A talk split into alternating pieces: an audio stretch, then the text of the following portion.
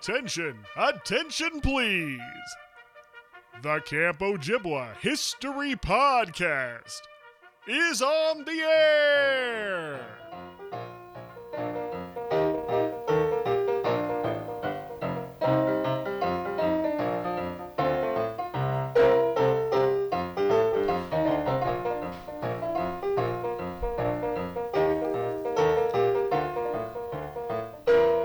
Hello and welcome to the Camp Ojibwa History Podcast. My name is Christopher Thomason. I'm your host for this and many, many more trips down memory lane.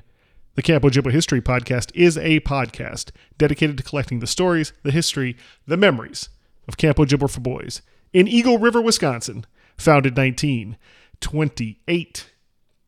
This week on the podcast, late 70s round table. That's right another roundtable episode. Uh, I've got a lot of good feedback on the previous ones. This is actually the very first roundtable that I recorded. Uh, Jason Harris reached out to me and he said, "What would you think about getting a bunch of guys together from the uh, who were at camp together in like the late '70s?" And I was like, "I don't know, sounds cool." He's like, "Do you have the equipment and stuff?" I said, "Sure." We'll just sit around a table, like literally sit around a table, and uh, set up mics, and we'll just talk and see what happens. So it was kind of an experiment, but I think it was very successful. We had a great time, a lot of good stories. In fact, so many stories that this is a, yet another two part episode. You thought 75 was big? Oh no, 76 coming right back at you with another two parter. So fire up for that. Before we get to that, just a little housekeeping, of course. Uh, first and foremost, May 6th, 2017. OJ90. That's right, 90th summer celebration. OJ90. Put it in your calendar, save the date. If you don't know what I'm talking about, head over to oj90.com, oj90.com, and uh, check it all out. You're going to want to be there. It's going to be incredible. Also, you can check out another new uh, another new website, ojpodcast.com. It's the new archival website for the podcast. Every episode's there. You can download all of them yourself. Keep them forever if you want. Okay, enough housekeeping. Here we go late 70s roundtable on the Camp Ojibwa History Podcast. There was a secret chord that David played and it pleased the Lord, but you don't really care for music, do you? It goes like this the fourth, the fifth, the minor fall, the major lift, the baffled king composing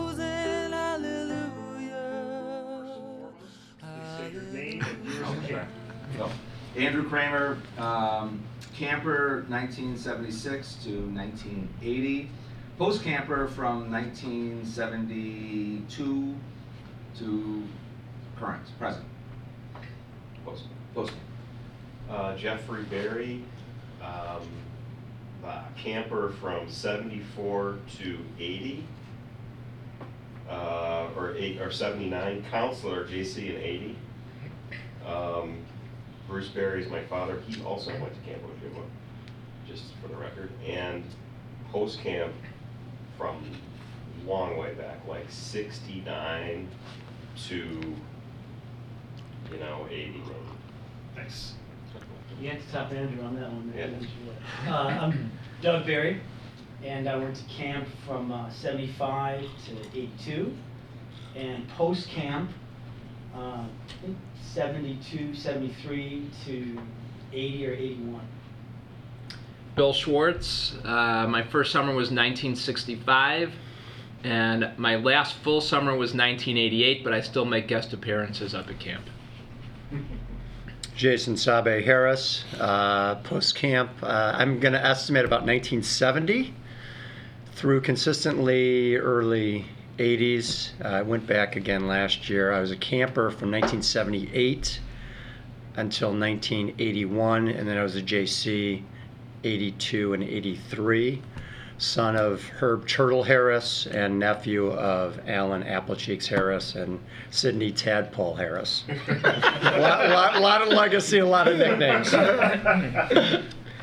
I'm Gary Feinerman. I was a camper from 75 to 80, a JC in 82, uh, post camper from 76, I guess a regular post camper from 76 to maybe the late 80s, early 90s, and I've been back one or two times since then, most recently a couple summers ago.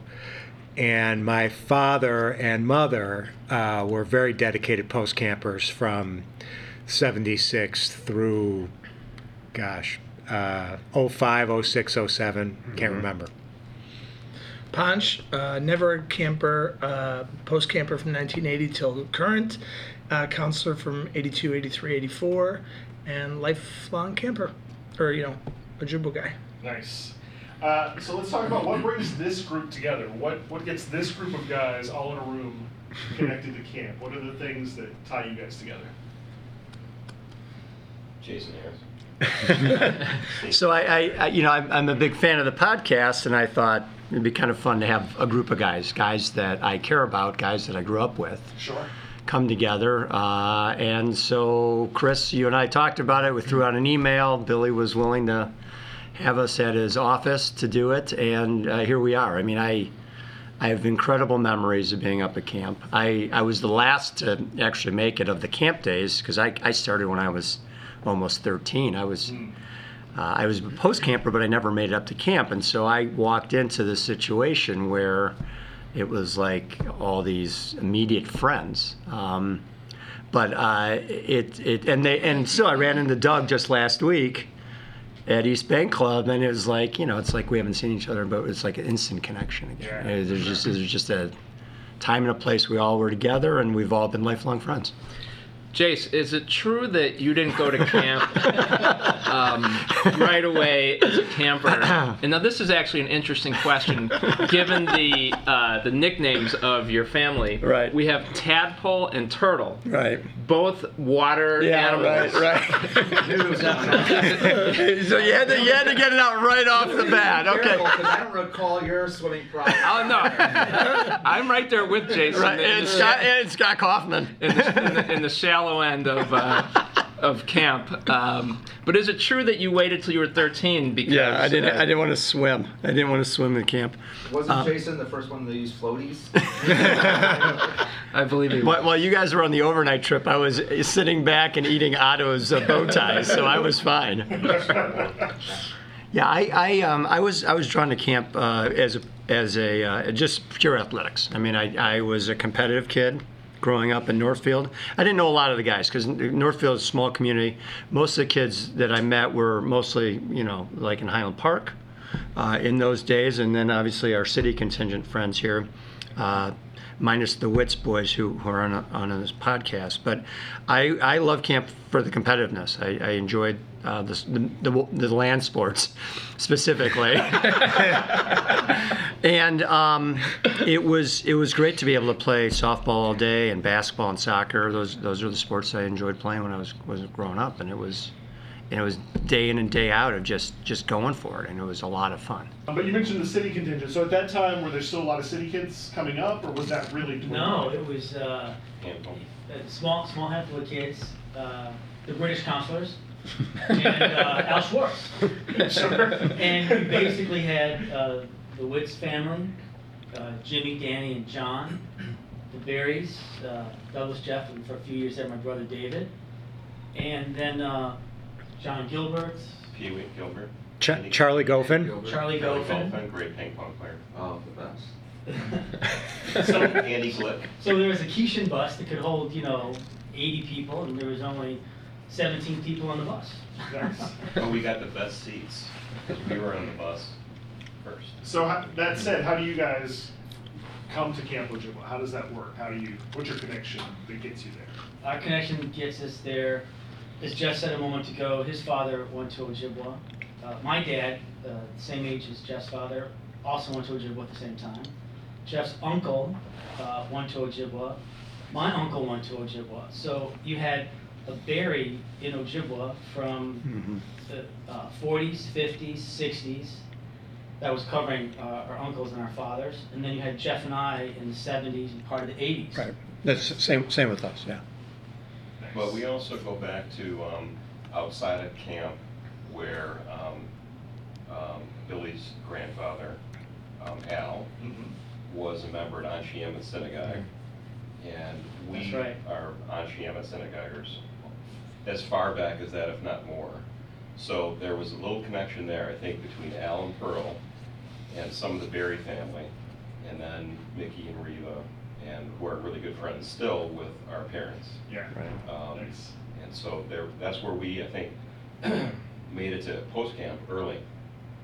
You know, we were, we were post campers before we went to camp, so by the time we got to camp, we already had been there. And it was nice because we kind of knew the grounds, we knew what was going on, Mhm. knew the Schwartz family, knew everybody associated.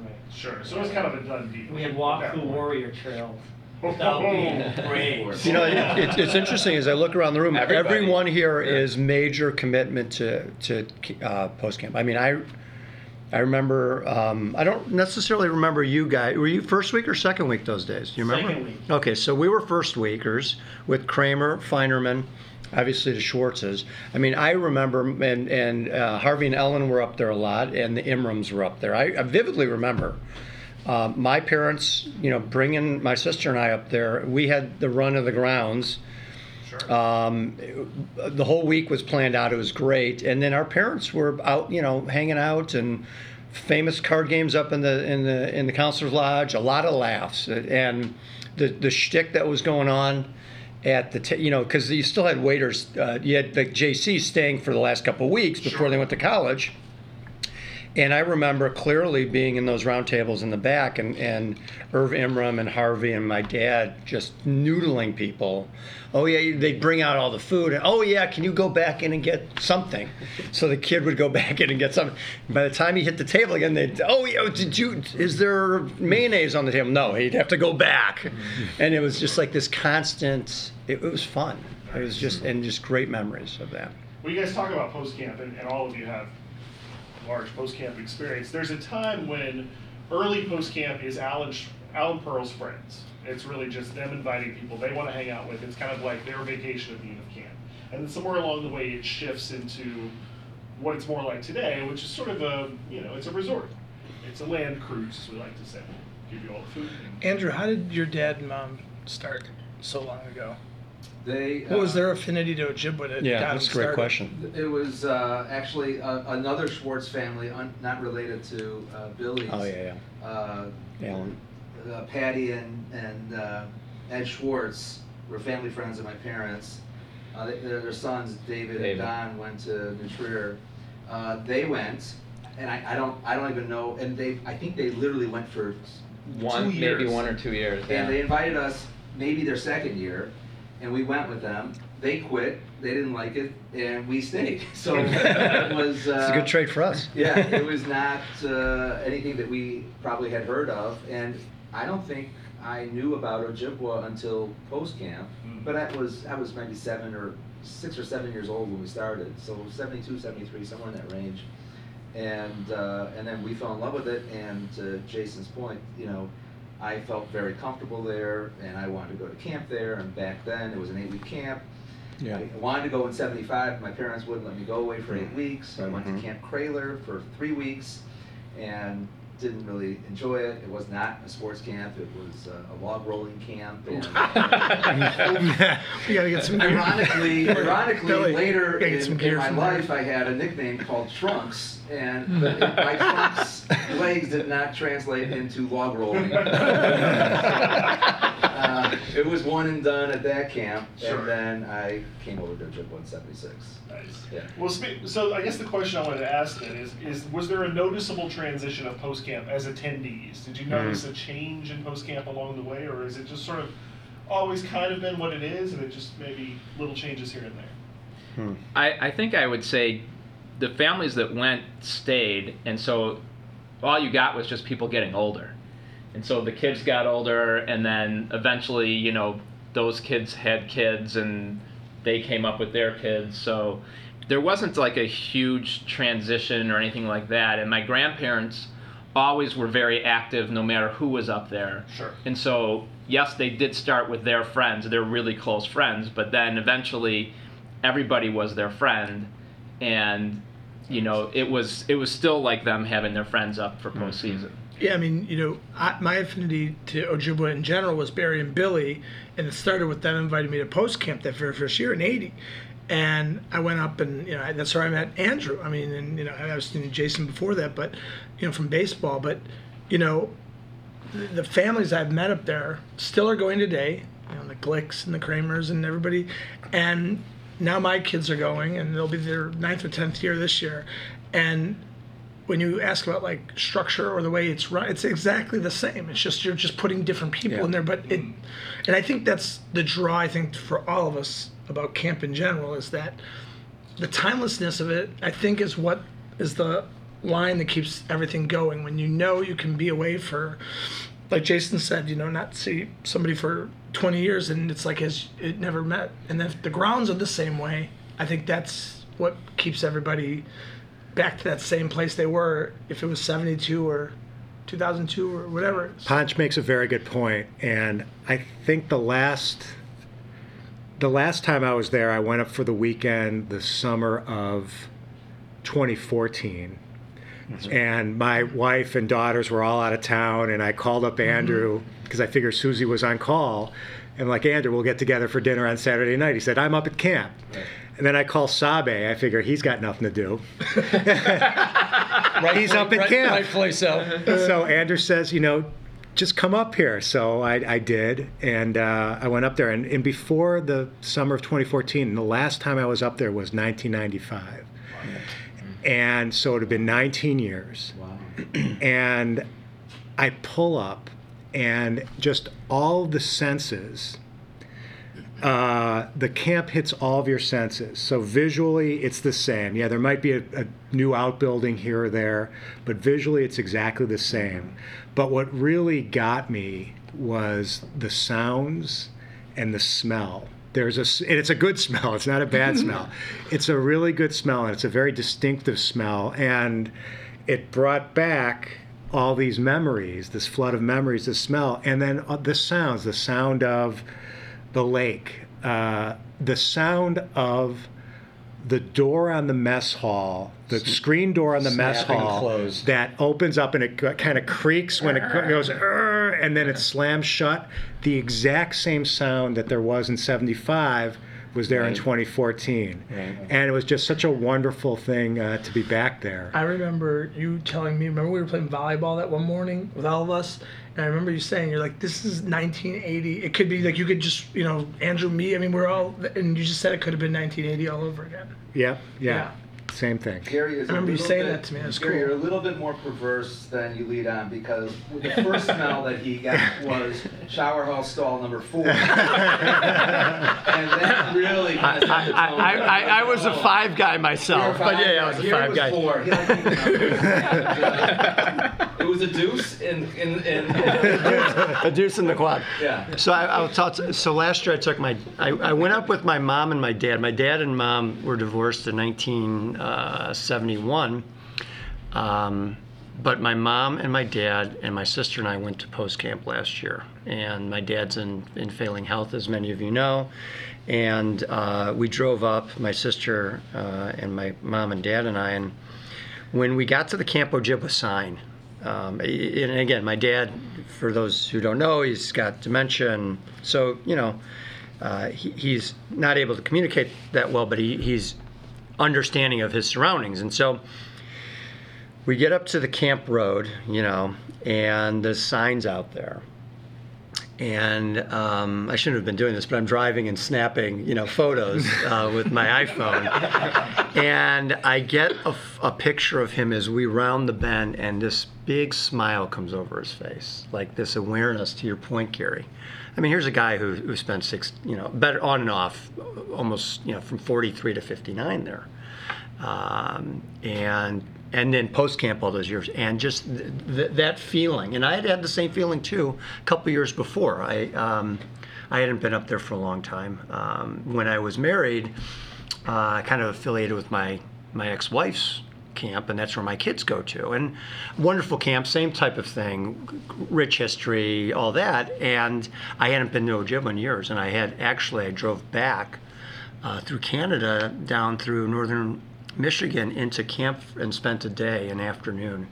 Uh, and Denny was completely welcoming. It was great. It was the first time I'd been there in probably since the early 80s. So I had missed like, uh, and to your point, Gary, it was just like all this rush of memories, all these wonderful things. And it just, it just you just take it with you. So it's nice to be back up there for post camp. Nice to be able to just kind of see friends. You know, it's just it's just embedded in me. It's it's lovely. And how did your kids like it?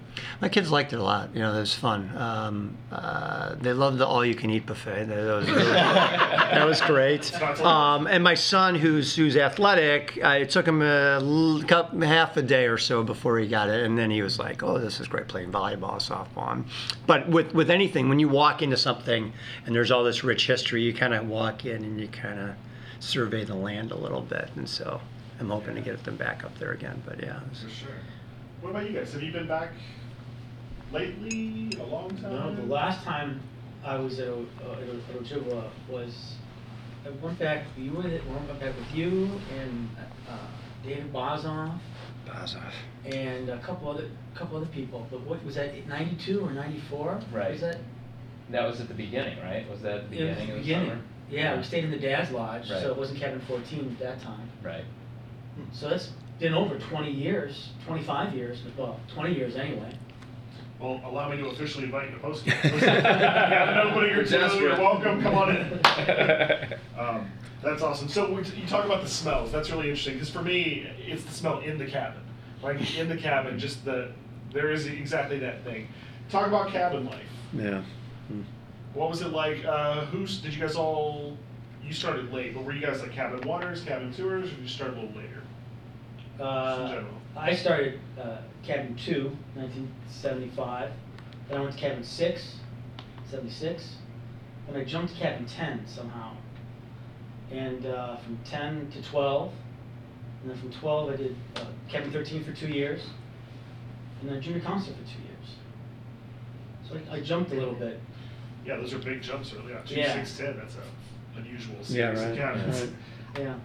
I did a kind of a similar thing. Well, I went to, I was in four in uh, '74, and then I went to six, and then 10, and then to 13. It was a kind of a weird, I think, age group that they were trying to deal with. They had just like a different age thing going on, and they were trying to push people forward a little bit and pull people back, and so. Um, It's interesting because I think the- cabin life, or any of the, any of the, um, the, uh, For me at least, um, but I, I, I would assume it's the same for other people, is those years that you're there, you kind of uh, associate that with, um, the kids that you're interacting with, you know, like maybe in your leagues, or, so, you know, when we were in, you know, the, the leagues were like one to, one to four was uh, a grouping of, uh, of, of uh, kids in the league, and, uh, six to ten was a grouping.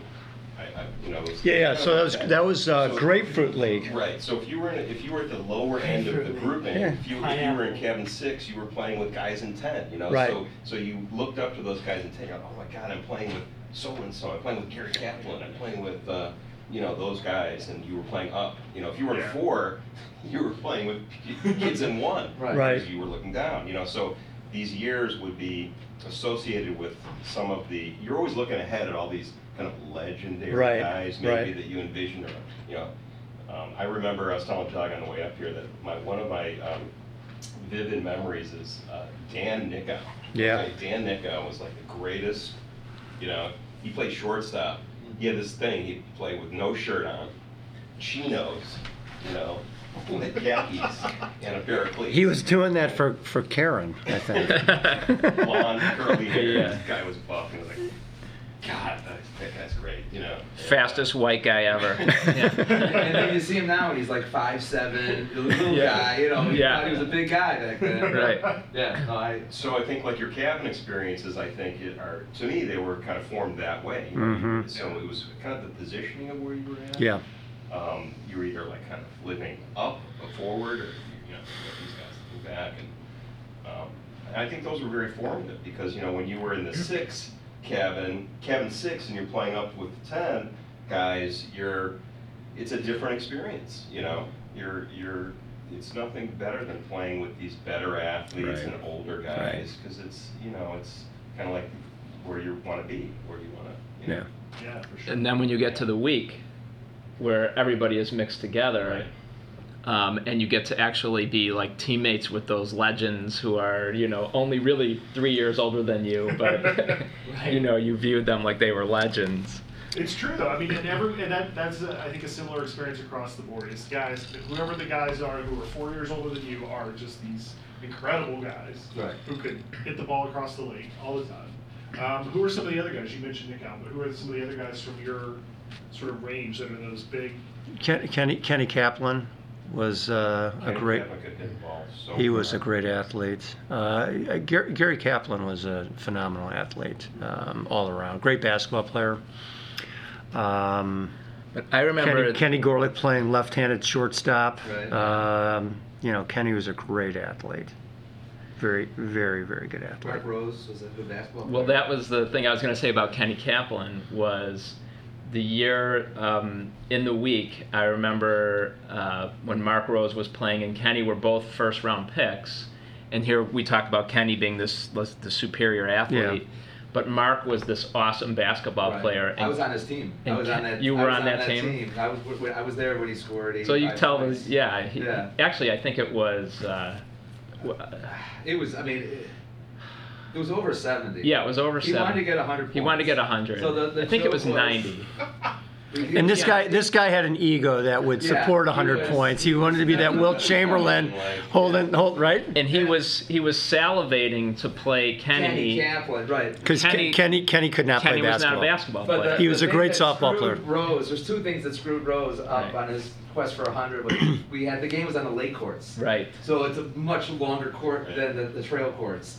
Had had it been the trail, he probably would have gotten it. Yeah, Yeah. it's shortened by what, 20 feet or 15 feet? The court, the trail court was shorter. The trail court Oh, was shorter. Yeah, the oh, lake at courts were by- longer. Yeah, at least by 20 feet. Yeah. Yeah, yeah. So, um, Had less cracks in it. and less cracks. Right. so anyway, and you could see the lines better. But regardless, so he, you know, every time he go down, you know, he's shooting the ball. I mean, I think he literally shot the ball every time he went down. Obviously, he didn't make it. So the joke was that you know Elliot Friedman's favorite, you know, he likes to tell stories. Elliot, hi Elliot, um, and uh, you know Elliot will take the, the the claim that he had the best, you know, response to Mark Rose, you know, getting 85 points. Was the headline of the Medicine Man the next day was uh, Natkin scores uh, 32. 30, yeah. Yeah, because Larry Natkin, who was like six eight, got every rebound that Mark Rose missed and just put it up for a little layup. and got 30 points. That's And great. I don't, And- and- and- and I don't know if anyone else on our team scored except for Rose and Natkin. And I think yeah, he threw in the very end of the article. You know, Mark Rose added ninety points. And, and, and, that, and that's camp for you in a nutshell, Right, right? right. Which is, That's a you, great- you know, yes. we're going to keep you in place and we're going to smile and do it. And, and, and, and that's where the humor's from, right? You know, that's part of the. But that's the stories that we continue to talk about today. Right, is right. that Absolutely. So I, I, I put, you know, so Jeff, you were uh, a year or two ahead of us. I put you and Danny in that category. Danny Witz. Danny, Danny Witz, Witz, who was, yeah. I mean, I. and John Witz was Johnny Witz. I wasn't there when John was Did there, John but Witz the, stayed through Cabin 13? No, I don't think so. Like a Well, first round his pick and yeah his last year Was he, he one won every single Yeah. Oh yeah, that's Yes. right. What Yes, year he would was like to that? say he Seventy- ran the table. Five? five. Only guy Okay, who because I was 76 was my first year. I didn't realize it, it, he was that much older than, than Danny. Yeah. there's what, a five year gap between those guys? No. Between Danny and John? Mhm. No. Two years. Seemed Hmm. like more. Okay, yeah, yeah, Well, yeah. all He right. wasn't. He Yeah. he maybe it wasn't seventy five. Maybe it was. It had to be a little bit totally later. Forgot that he won every. He won every every major league. Thing that you could win. Yeah. that year. Remember him as. No. Was, I was 76 was my first year. I don't remember him. I mean, I know, I know, him, I remember know him from post camp, but I don't remember him being like a first round pick in, in uh, collegiate week. Well, it wouldn't have been 75 because 75, I won Collegiate Week in 75, and Harvey Lerner was our first pick. Right. um, And Harvey, the big thing was Harvey probably should have gone first first, but he went first second. And I okay. don't remember who was first first, but um, and Harvey won the week, and that was. And I remember the Medicine Man too was a big. Um, Elliot had predicted at the be- you know Elliot's uh, Predictions, pr- yeah. pr- what does he call it? Pr- pr- whatever it was, Yeah. I don't remember. Pronoun- pro- yeah, prognostications. um, or Friedman's fearless forecast. Uh, he had put in the initials uh, of the new Harvey Lerner will win the week. So at the bottom of every MM that week, it said, you know, T N H L W W T W. And so there was a lot of that kind of stuff in the MM where there were initials at the bottom Yeah, right. that Elliot would put in or whoever was writing the MM, and you always had to try to figure it out, you know, what they were trying to say. Subliminal. Yeah. Well, you mentioned Elliot. Uh, throughout the years at camp, whatever, whenever you're there, there are guys. You have connections with your counselors and whatever, but there are also guys who work on the staff of camp who are just characters. There's no other way to put it. And Elliot might be the top of that list all time. He might be the one-one of camp characters. Uh, during this time, though, who else is there? Who else is there that are those real sort of? Uh, you guys know some British staff men, maybe, but I'll tell you another, another vivid memory I have. I told Doug on this on the way up. Dave Scheer. okay, Oh, God. Dave Scheer was, well, he kind of ran the waterfront, I guess, Mm-hmm. because he lived in a shack down. I don't know if he ever ran it. I, I just lived there. He wasn't even on staff. He just showed up. He didn't want to have that much responsibility. Dave Scheer was awesome. I mean, he was, he was, he was cut, buff. He was a gymnast. Right. He wore a bandana, and he, he was bling. He had bling before bling was bling, right? Yes. Yep. And but he could do chin ups like nobody's business. Yeah. It was sick. I'm Great. He's a gymnast. Yeah, gymnast. Right. Yeah. Chin ups after chin He's a great water skier. Still is. Everything. Yeah. Right. So, I uh, could do one. He was doing like 50, 100. Billy, you and your brother could do the chin ups or the pull ups. I- You guys were in the double digits, if not Oh. in the 20s. I, we were in the 20s. I always just made sure I did one more than Barry. That was your So thing? Barry always went first during the track meets. And so if Barry would, do, and one of the events in the track meet was chins. It was? Yes. That must have been just for the juniors, and not for the senior, like the senior. No, it was uh, for the pioneers and midgets. Okay, got it. And Barry would do 24, I would do 25. So I had to make sure I did one. Beat him more. by Did he one. hate you? How, how could he hate me? Yeah. the older brother. He hated you. So uh, Yeah, I'm M- Mickey Sampson for me was was Oh, another yeah. guy. So I my first year is 1978, which is our 50th year, yeah. which I think we were all at, right? Yeah. And um, Mickey Sampson was my counselor in cabin 10. And Mickey was this kind of, you think of kind of like uh, this good looking, kind of schmoozing kind of guy. And when it was parents' weekend, you know, he made sure he was at the whatever where all the parents were hanging out, right? sure. It was, it was, uh, it was kind of. Waters Resort. Yeah, it was kind of it was kind of like the graduate, you know. It was, that was kind of his role. He was hitting on all the D- all- D4 you know, exactly, and, you know. exactly, exactly, including my mom. So that worked out really well. Sure. And He uh, hit on my mom all summer. he wait, I don't know if you remember this. When we were in cabin 13, do you remember this? Yeah. Mick Mick would tell a story about what he, what he wanted to do to my mom. No. Oh. Yeah. And I'll keep it clean, but Mick, Mick would talk about how he was going to get a um, he was going to get a loaf of bread. And he was Your mom? That was about a, another girl. it started out Right? about my mom. That was about your mom? Yes. I thought this was about his date that he was No. going to have with one of the that- that's what he led you to believe, Andrew. Loaf of Loaf of bread, bread, lying about Go, go, go, right, go down to the docks. Yeah. That was, it started with your mom. Yes, I yes. did not remember. Townie was code for Rivas.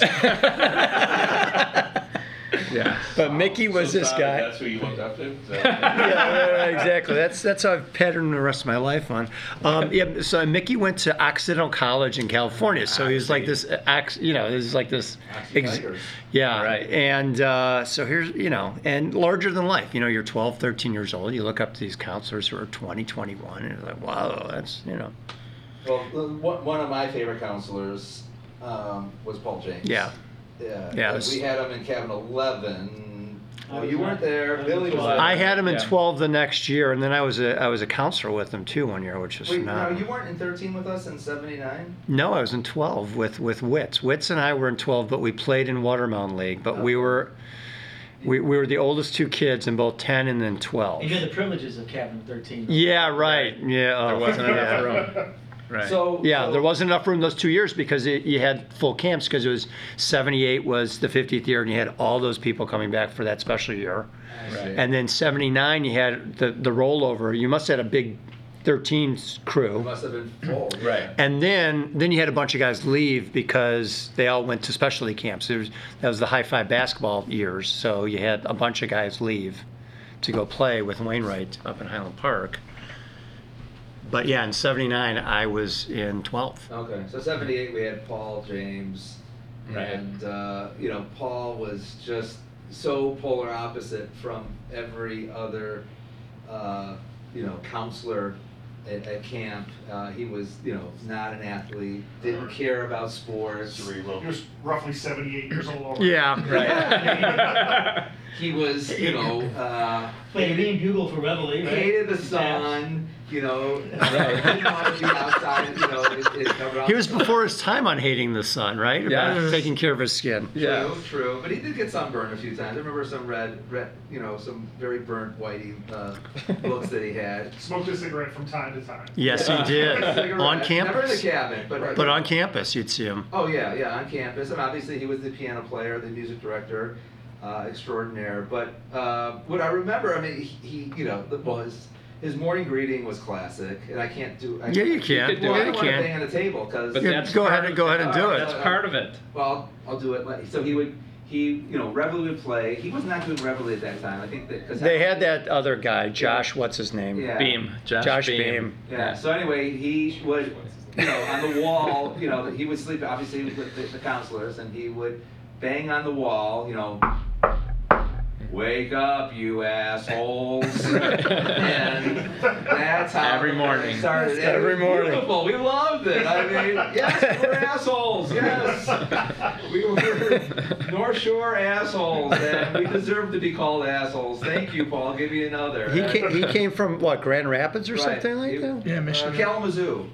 I thought it was Kalamazoo, but maybe I'm Bill, wrong. It was Michigan, It's but it was Michigan. Western Um, I side, it was Cal, uh, Kalamazoo University or Kalamazoo something like College. that. or, Yeah. How did he get up Yeah, 'cause he was a professor there, I think, of music. How did how did he make his Yeah. way up Yeah, there? teacher of some Yeah. sort. Yeah. Yeah. He, So- he was wonderful. He was a, he was a wonderful guy, and Was so mellow. But it's a great discussion. I would like to ask you is how do you think guys like Paul fit in so great, right, at a camp that typically has these you said buff studs and you know these older guys and he's as memorable, if not more memorable, than a lot of these guys though. yeah. You, you need it. Yeah. You have to And, have it for sure. yeah. to, to bring everyone down. Yes. And yeah, he Yes, but- not but full at a camp- and he didn't get into being full of anyone else. And I mean, he and Elliot obviously were, were you know more of soulmates in, in that regard. Um, they you know they did not play sports; they observed it. But it, and Elliot obviously don't you thi- appreciated the sports. Paul had But no don't you think that it lends itself to what we talk about the Ojibwa culture? Is like when you're in, you're in, and it doesn't matter your Sure. background or who you're in, or you know what I mean. You're, you don't have to be great at sports to Right. to be a part of it, even though it has the stigma of this very competitive and that. True. And I think that's one of the things that I always gravitated to, even though I was on the on the competitive sports side, is that. When I first came up that first year with Barry and Billy, and even though it was post camp, it's like it didn't matter who you were and what your background. If you're part of Ojibwa, you are part of Ojibwa, and that's it. It's like you don't need any more than that. You're in. I thought that was really cool. Yeah, but God help you if that fly ball went through your hands. In right field. counter went between your legs. You, you, you left the field crying because you were being badgered by X amount of But guys over so okay, I- but to that point though, if you do that and you end up crying and you show up the next day, the respect you get from the other people Absolutely. from doing that is also a cool Ojibwa trait. It's like if you can weather the bullshit, and the, you know the people that attack you like that, then they, they have more respect for you, and you become stronger, right? Yeah. absolutely. I, we had I, plenty of guys, who, you know, Hyman, those guys growing up in that, and they just, you know, there's a lot of guys who just weathered that that that storm, and you'd be surprised the respect they got lifelong after that for not buckling. And then out of nowhere, they'd make that fly ball catch. Right. The one you Save the needed. day, that Right. one, that Yes. one catch. Right. Save the day.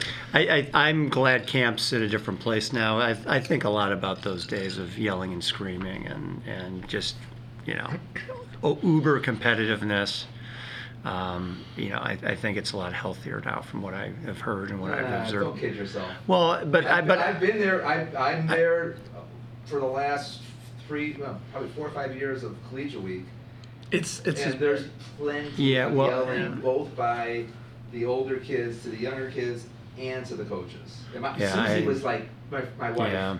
was Camp shocked. doctor. Yeah. shocked at the first uh, time she saw it, and she could not believe it. And I was like, you know, I wasn't reacting at all Sure. because I had seen it. I, I mean, I don't endorse it. I didn't yell at the younger kids. I don't recall it, and, and I'm not, you know, you know, my son. You know, I, I observed him. He's not a yeller, and he knew that if I saw that, I would, I would, I would take him out Yeah. and say, "What are you doing?" But uh, uh, he had coaches that were yelling at him, and I, or not at him, but other kids. And actually, on the side, I told Jackson, I said, "Talk to your coach. He's not helping his cause. He is, you know, making that kid a, a, worse player and going to be tighter in that. He's not going to, you know." You know, encourage, you know, make him play any better because he's scared. Yeah. But uh, it's I do- unfortunate. I think I think it's a misnomer to say it's changed that radically. And I and obviously I'm getting a snippet of camp, Mm-hmm. but uh, it was a pretty you know vivid snippet, and uh, there's plenty of it still there. I think that speaking to that, what I would say is that what has changed is there's always going to be yellers. You can't just get rid of it. It's part of, especially in a competitive environment like this. But what we have now are guys who are their age who would say something to them, like you just said with Jackson. We have guys who would go to that coach and talk. Whereas when you guys were there, No you could, that was not a thing. No. You couldn't No, it was even staff man to staff man, you wouldn't do that. it was But now you. Well, and I don't think anyone ever took issue with it. No, and Right. there was certainly no senior staff that would take out a staff staff guy and say, "Hey, you can't yell at your guy like Right. that." So exactly. Now I think Joel would, and I think if he observed it, and you know, I think some Stu would, and so forth. So I'm not suggesting Yeah. None of it has changed. It's changed, but uh, I, you know, in the heat of the moment, you still Sure. see uh, plenty, plenty of it. Um, and and I, listen, I, I'm not good, bad, or indifferent. It just is, you know. Uh, you know, I, I, we live in a, in a certainly a more uh, pampered uh, society now in general, and where kids are coddled and everyone gets a participation prize and so forth. So, you know, the fact of the matter is, you know, uh, maybe it's not all so bad, but obviously it's not, you know, necessarily. I'm not by any means endorsing it, Sure. but Sure, uh, it is juxtaposed in some of the, the, the difference, uh, you know, participation prizes. Although I will say, speaking of the participation prize, so if you come, back in our day, if you came in third place in collegiate week, you got bupkis. Now the kids who come in third place get a trophy that's about four feet high, and you know it- it's it's it's it's, it's actually quite humorous how big and you know over the top the trophies are today relative to to yesteryear. That's Uh, totally in all right. fairness, though, I believe you had 10 teams and now we have 12. no we had We 12. had 12. We had 12. It depending it on just how many depended on kids. the- It depended on the I see. year. Depending on how many kids were there, Yeah. we had 12. Well, as we have invoked the mighty name of the greatest sporting event that happens on the planet, let us now talk about Collegiate Week. My highest finish was fourth place. I came in. Trophy for you. I, I was in I was in collegiate week I think 13 years maybe four, 13 or 14 years I came in last place four times I came in third place once I won the week one time as I discussed before Yeah, you were- 1975 You were cabin one. and in uh, I was in cabin three oh, you were three As in in your first year. and I had the only limey uh, ki- uh, coach to ever win, or, to, or first limey coach to ever win the week. Yeah, Dave Miller. Um, I don't know if you guys remember Dave. And and Dave was one of those guys. And speaking of, head coach or he was the head coach. He He was, the head coach. Wow. Yep, it was his second summer up at camp. Okay. And Dave was one of those guys who was a counselor and he coached, you know, he coached soccer, but that was probably it. But he was one of those guys who you were happy when you got him as a coach. And so to, to Andrew's point, there were coaches who were good, who didn't yell at you and who encouraged you and gave you positive reinforcement and every once in a while a little push, but mostly positive re- reinforcement. He was not a yeller or a screamer. And I remember Dave as being like you were happy, and there were guys who you were happy when you got them as as your coach. Yeah. Um, and Dave was one of those guys, and he was super positive, and he was. Um, we used to do things. Dave used to. He was a, uh, my counselor in cabin three also, and Dave used to have like um, cabin three powwows at night. We would. Uh, He would take us all. We go into the middle of the cabin. We put our blankets around us, and Dave had brought like rock candy from England, and it was like the special kind of tube. It came in a tube, and he would slice it up, and we would have these little mini powwows where he would give us the rock candy. He was just one of those guys that, if he was your coach or your counselor, you were you were you had a great summer. And so he was the coach of Navy in 1975, and, and we won the week. So in today's world, to be the coach, coach slots are picked based on seniority of years at camp. Um, how would a guy who was a second year, how did was it a different way that coaches were picked at those times? I think Denny just decided who the coaches were going to be. Right. I got you. And- they- but- but they that's senior coaches. They pick their JCs. Right. Do they pick the JCs or do they get drawn out of a hat? No, you picked No. them. I think They they, pick the JCs. They kind of picked them. They teamed up with them. Right. but they had what- an order. I mean, you, it was a, it wasn't just random. No. I mean, There was a picking order, wasn't right. there? Yes. I thought Yeah. so. Yeah. So the SCs, the senior counselors, would be the head coaches, mm-hmm. Right. and then they'd pick a J, JC as their junior coaches. And to, to Billy's point, Denny would just say, "These 12 guys are going to coach," Gotcha. and then the junior counselors would all vie to see who would get picked as a as a coach. And could the JCs play at that time? No. No. No. No. Not They just- play now? they, they, they But they played part- in watermelon. Watermelon, but that was it. Six- Just we- watermelon. Just watermelon. And in the previous- week- in older years, they did. Well, Oh, in the really? week, in collegiate week, they could participate in the song and stunt. Right, Right. The coaches could participate in song and stunt. right. Both But that coaches. was yeah, both coaches. Right. If they wanted to, they didn't have to. Right. I do recall that. In the old old days, uh, each coach could play one pe- uh, in a given period. One of the two coaches could play What on any? in- on the whole week. oh, during the whole Yeah. week. So, so the, I don't know if it went across the board for every sport, but like in, in I guess in the varsity sport, either the head coach or the junior counselor could play that if they opted to. Huh. Wow. Yeah. That's- Which the JC I can understand. The SC that can be a little out of hand, but you know, Yeah, it's crazy. especially in the yeah. fifties. Sure. Um, what about you guys? Collegiate week wins. The, I, I have a unique collegiate experience, um, because in, I think it was nineteen eighty, Air Force, okay? No, Oh, no, that- no, that was seventy-seven. You, because Richard Goldman won with No, wait a second. Are you talking about the? 76, 77, it was seventy-seven, you won Air Oh, Force with right. Richard. Sorry, Keep Sorry. it straight, Andrew. Keep sorry, it straight. thank you. But the, the key pick of that squad, Was that Richard year, Goldman? nope, Oh. Veltro Dawson, V. Dawson. Ah. AD, yeah. played, It was only a year. No, no, no, he You was came- There are a my couple third years. round pick Played in seventy-eight. he played all JV events. Oh. He ran the table on all JV events, this is, you know, great athlete. Hmm. Because I remember There- seventy-seven, so back in the, Literally in our won- Won the day, week for us. back in our day, they picked the first seven rounds in front of the whole camp. So, Right. Right, uh, in In the rec- in nineteen the rec hall. seventy-seven, Oh, that was That's brutal. Yeah, I remember those days. in nineteen seventy-seven, I was in cabin eight with Richard and I think Billy. You Mhm. weren't in, in eight with me, you guys were not. Jason. I wasn't at camp that year, 77. Seventy-seven, okay. Came in next year. So at 77, I got picked in the sixth round, and you know whatever it was. You know there was. I remember a couple guys got picked ahead of me that I was like, you know, are you fucking kidding me? I won't use their names. but They're friends with some of the people here, so I, will keep this uh, And, and Finerman just left, so it's Right. okay. The hanging judge. so they picked seven rounds, and we left the, the rec hall, and they picked the rest in the counselor's lodge. And uh, Richard Goldman, who was a, a, he's a childhood friend of mine, we've known each other since nursery school, and we were in cabin eight together. And he was very upset that he was not picked. And I told, I made the mistake of telling Richard, whatever team picks you will win the week. And of course, it was on Jeff Barry's team, of course, and they won. And Richard went to camp two years, and he came in first one year and second Wow. the, the, the other year. Um, I, on the other hand, went for five years. My best place was third, so no no hardware at, at that time.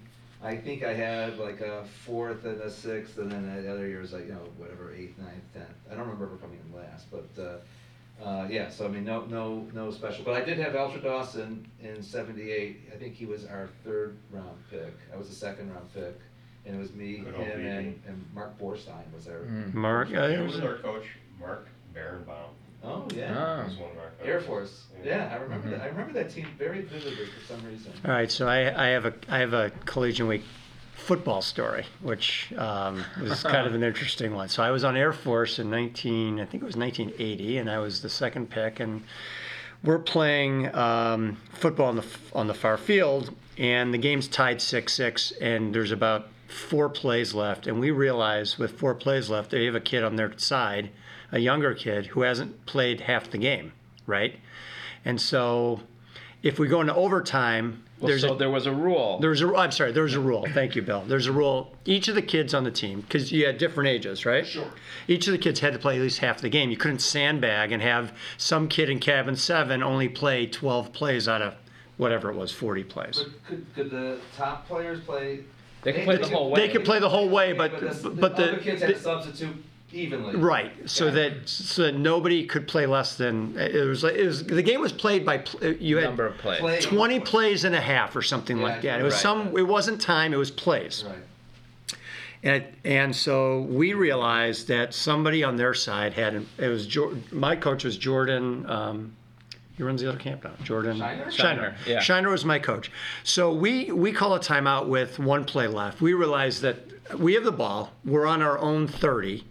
The, the, Oh, I know. Yes. My Andrew God. remembers the story now. I remember. We have we have the ball. I'm the quarterback. We call timeout with one play left. They unless we go into overtime, they can't find a way to to get their kid to How do play you- can- can I- half the game. I'm game. To ask a question. How do you know?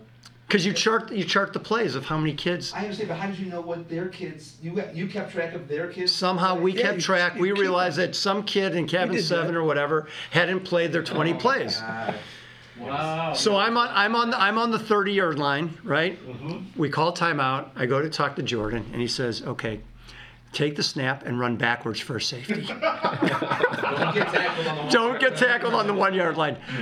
So I take the snap and I run backwards out of the end zone for a safety. I take a safety, so we win the game six to eight by forfeit, right? So it was great. It was a great moment in, in Who were you collegiate. playing? I don't even remember. I don't. I don't remember. Oh, I don't remember. That was fun. I remember. It that. was. It was. It was really great thinking. Great thinking Well, by Jordan. There's also another history maker sitting at this table at the end, Andrew Kramer. you have an interesting statistic yourself. Yes, yes. Uh, Go ahead, Andrew. I was playing a game in collegiate week, probably that same, it was either 79 or 80, I don't recall which year it was. Uh, we were killing the other team, and w- w- whatever, there was a, whatever few plays left, and we were playing Bruce Esser's team. I don't know who he was paired up with. Le Grand Orange. Grand Orange. Yes. um, and Bruce being uh, knew that I was a, a field goal kicker, and uh, that we used to have field goal posts in on the far On the field, far field. in the football field. The football field is not the same as what is. There's three football fields now, or three soccer slash football fields now that go. Gosh, what is that? North to south? Or- I know from the Yeah. lake. Yeah, to, it north used to be south. from the lake Yeah. to We kind were of out by the playing east to campsite. west. Right. We were playing east to west. It was probably a hundred yards. Eh, oh, for sure it was. Yeah. So um, Bruce. And it was hot and dry and a lot of dust coming up. Bruce.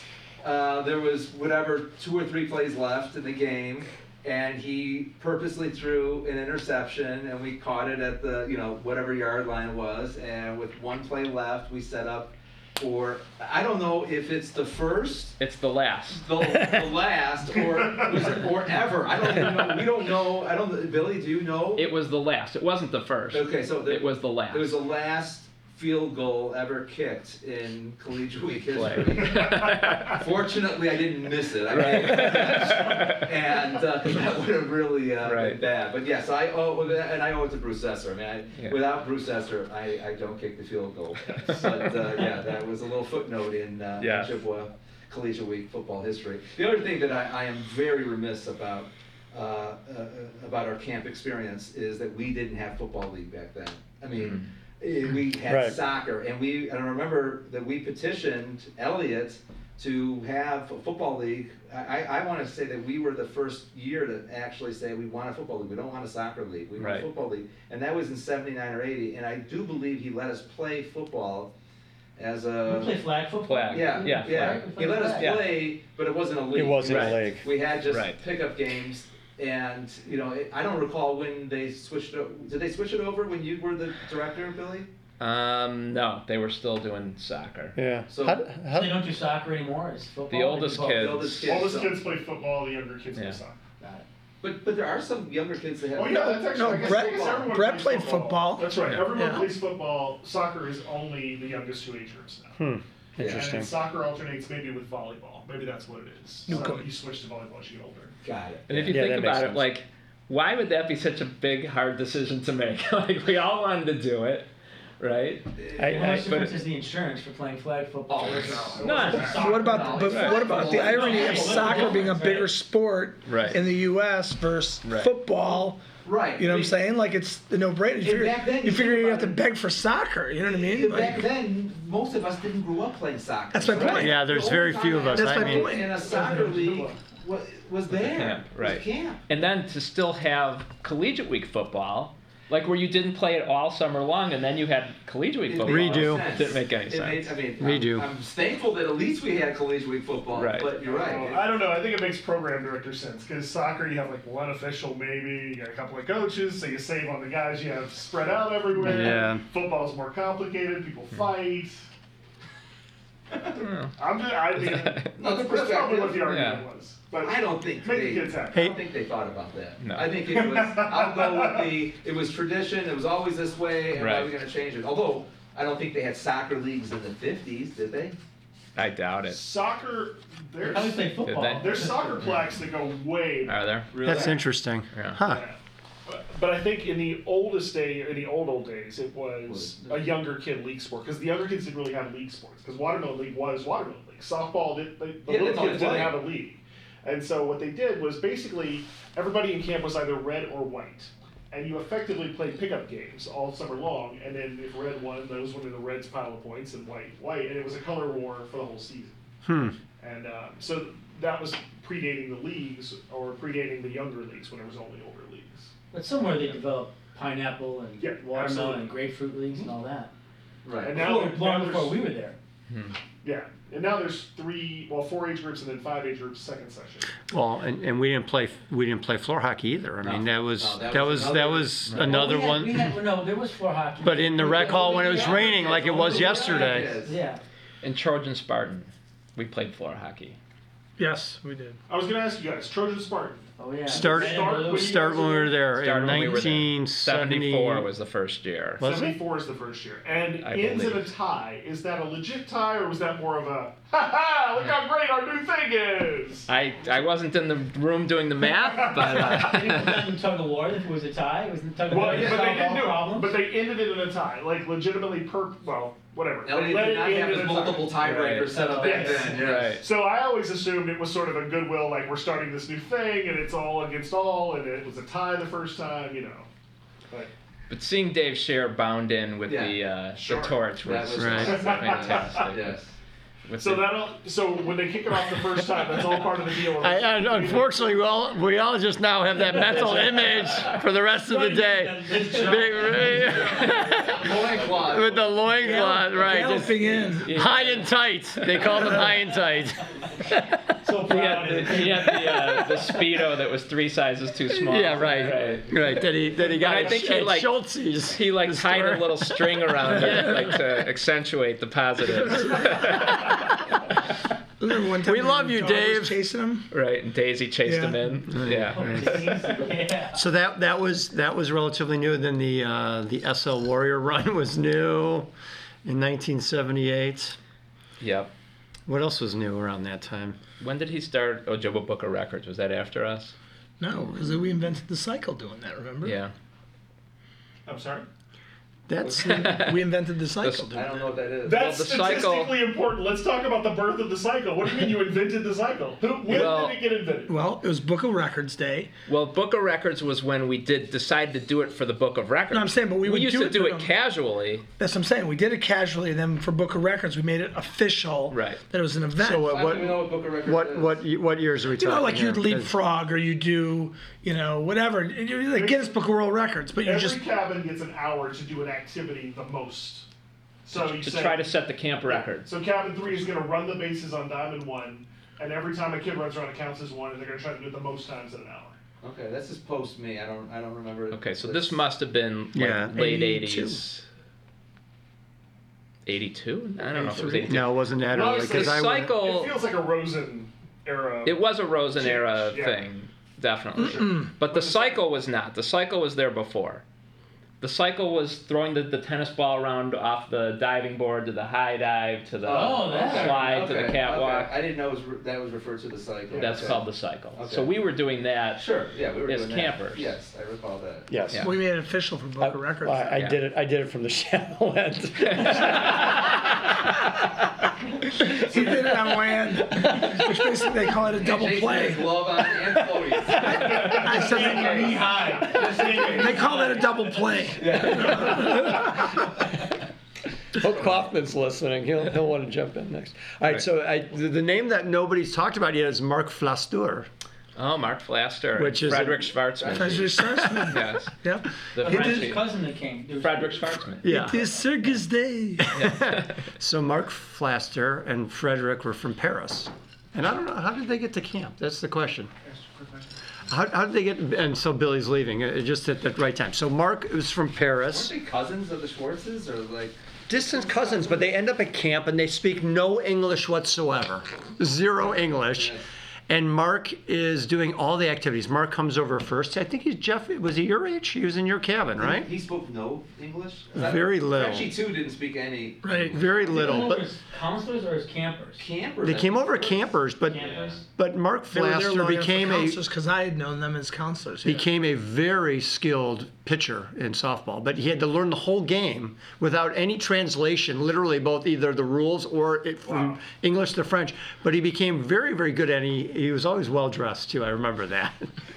he had like these like these very French like white pants. Remember that? And like Pleated. these and these really cool Adidas always because Oh, you yeah, know he's really getting Adidas, I he was remember. getting shit from from Europe. Always good stuff to trade with. It's like well dressed is not a thing you hear at camp very Yeah, often. but but he was French, so he had like he had like an ascot, and he was think of like Marcel Marceau up on, on Diamond One. It was it was uh, very. How, how did he end up? How did Flaster end up at camp? What was the connection? He had a cousin here. I don't know who Yeah, it yeah, was. something.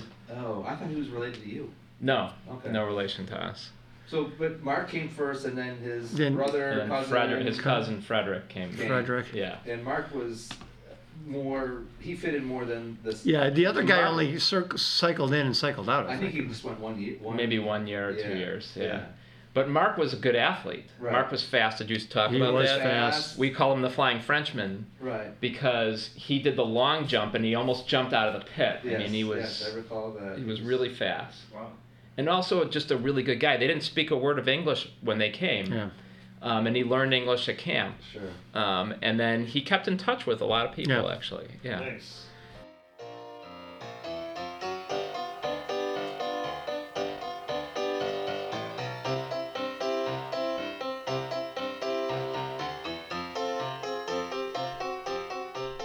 Okay, there we go. Part one in the books.